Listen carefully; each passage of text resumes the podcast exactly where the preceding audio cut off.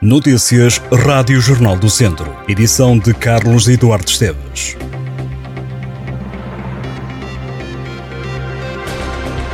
O Sindicato de Hotelaria e Restauração convocou uma greve para a próxima segunda-feira que abrange todos os trabalhadores das cantinas concessionadas em escolas, hospitais, fábricas e serviços. A greve de segunda-feira abrange apenas as escolas, hospitais, fábricas e serviços com as refeições concessionadas a privados, estando também de fora as cantinas da responsabilidade do serviço de utilização comum dos hospitais. De acordo com o sindicalista António Baião, a greve deverá ter um maior impacto nas cantinas escolares e nos hospitais. O sindicato exige uma revisão da tabela salarial, aumentos, reconhecimento da antiguidade dos trabalhadores e valorização do trabalho ao sábado e ao domingo. O Movimento Democrático de Mulheres vai assinalar esta sexta-feira o Dia Internacional pela Eliminação da Violência contra as Mulheres, com a entrega de folhetos na Escola Profissional Marina Seixas, em Viseu, na empresa têxtil Brintons, em Vozela, e na Associação de Solidariedade Social do Alto Paiva, em Vila Nova de Paiva. Entre as violências sobre as mulheres, que o Movimento Democrático de Mulheres critica, estão a violência doméstica e no namoro,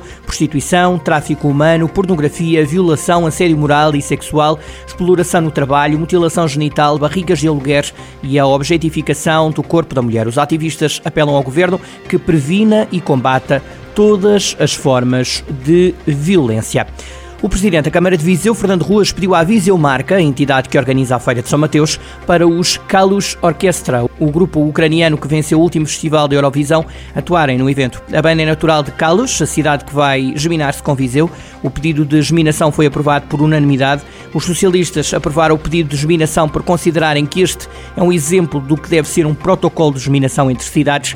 Na reunião pública do Executivo, Fernando Ruas explicou aos jornalistas que a ideia de trazer a banda ucraniana a atuar na Feira de São Mateus é fazer um encontro de cidadãos ucranianos na Feira Franca. O Tondela empatou um golo com o Torriense para a Taça da Liga. Os Oriverdes marcaram por Telmo Arcanjo e adiantaram-se o marcador, mas permitiram o um empate ao conjunto de Torres Vedras. Este foi o segundo jogo das duas equipas no Grupo H da Taça da Liga.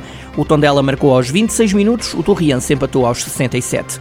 Tondela e Torriense estão para já provisoriamente na liderança do Grupo H, com dois pontos cada uma. Nesta segunda jornada está ainda marcado o Famalicão Académico de Viseu. O jogo do Académico é este sábado às 3 da tarde em Vila Nova de Famalicão. A chegada do ensino superior a Moimenta da Beira já foi assinalada. O evento solene de abertura dos cursos superiores do Conselho decorreu cerca de duas semanas depois do início das aulas, no passado dia 11. O antigo externato Infanto Henrique está a receber os cerca de 40 alunos dos cursos técnicos superiores profissionais de informática industrial e assessoria e comunicação organizacional, numa iniciativa conjunta da autarquia local e do Instituto Politécnico de Viseu. O presidente do Instituto Politécnico de Viseu, José Costa, espera que os alunos de Moimenta continuem depois os seus estudos na Escola Superior de Tecnologia e Gestão de Lamego.